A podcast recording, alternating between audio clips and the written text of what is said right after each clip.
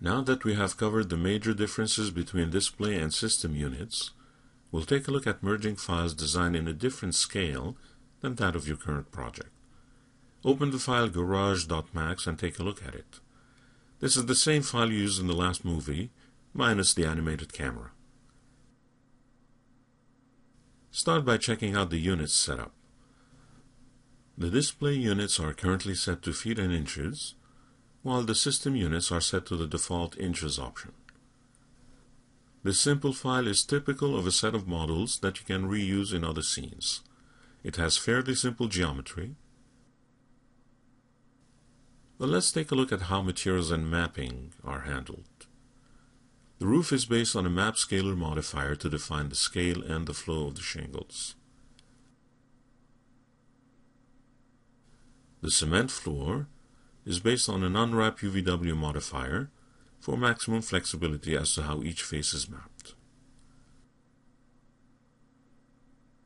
The foundations are using a UVW map modifier in box mode and a gizmo size that defines the size of the projected image. The walls, on the other hand, are also using a UVW map modifier in box mode, but are set to use real-world map size. This is significant because while all other objects have projections defined by a gizmo of some sort, the walls are relying on a bitmap image size to define the size of the bricks. This is where you have to be extra careful as real-world mapping can be confusing when moving from one project scale to another. Let's simulate the problem and learn how to overcome it. As mentioned at the beginning of this movie, this file is based on system units set to inches. Let's see what happens when you merge this garage into a scene with a different system unit setup.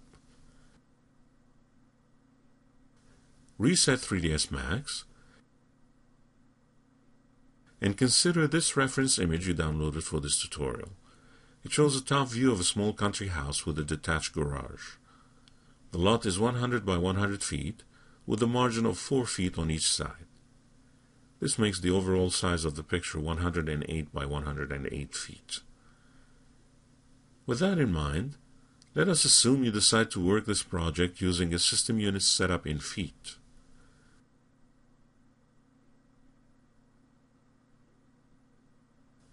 Draw a plane and make it 108 feet across.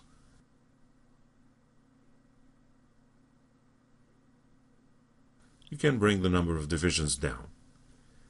Center it to the scene. This is always a good starting point.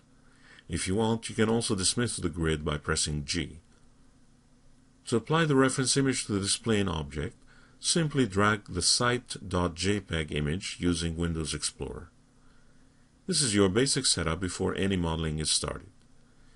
Save your file in the folder where you have stored the asset files to ensure all support files are in the same place.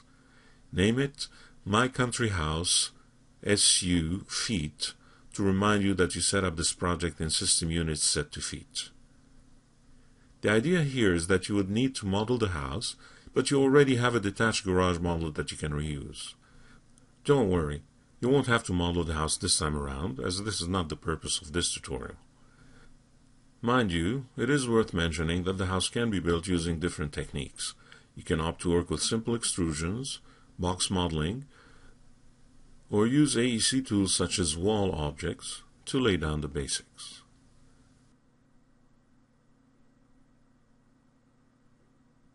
Whichever method you choose, and because you are working on architectural models, chances are you would want to use real-world scale to ensure your textures are consistent throughout the scene.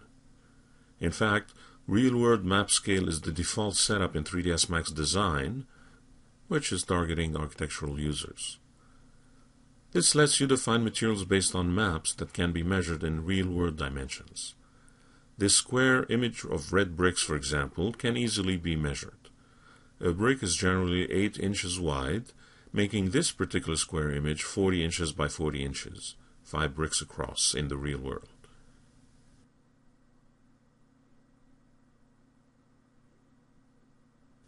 When set accordingly,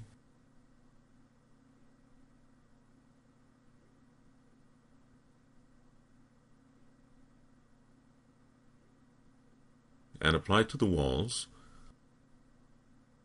the brick's layout appears properly sized.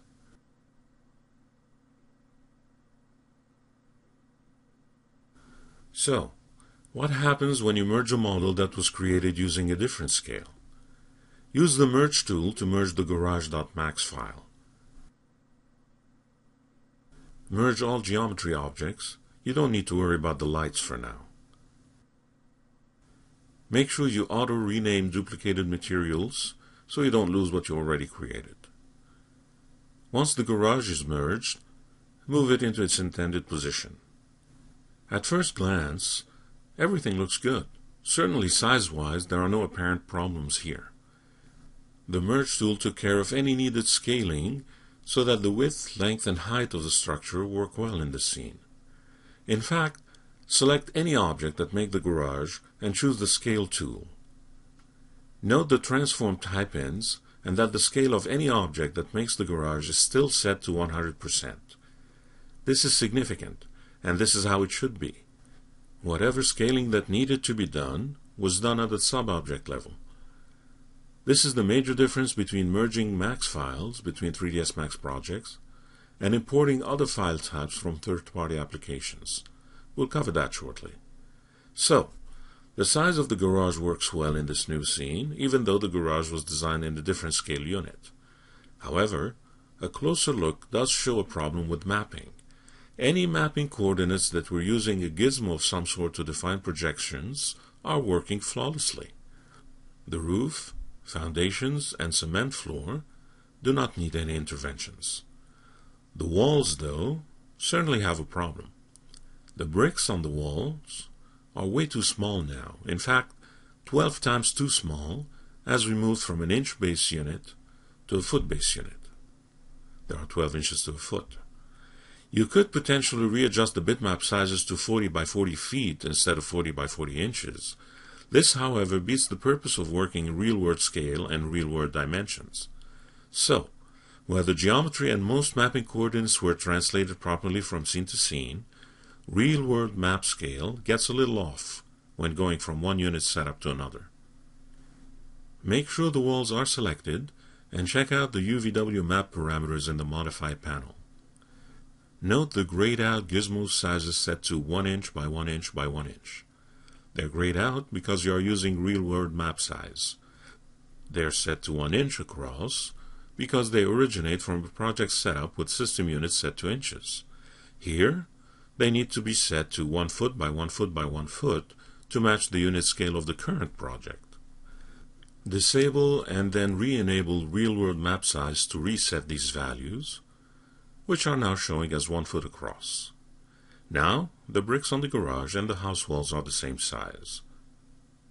It's a minor annoyance, but one you should be made aware of when you use real-world maps and merge files of different scales across projects.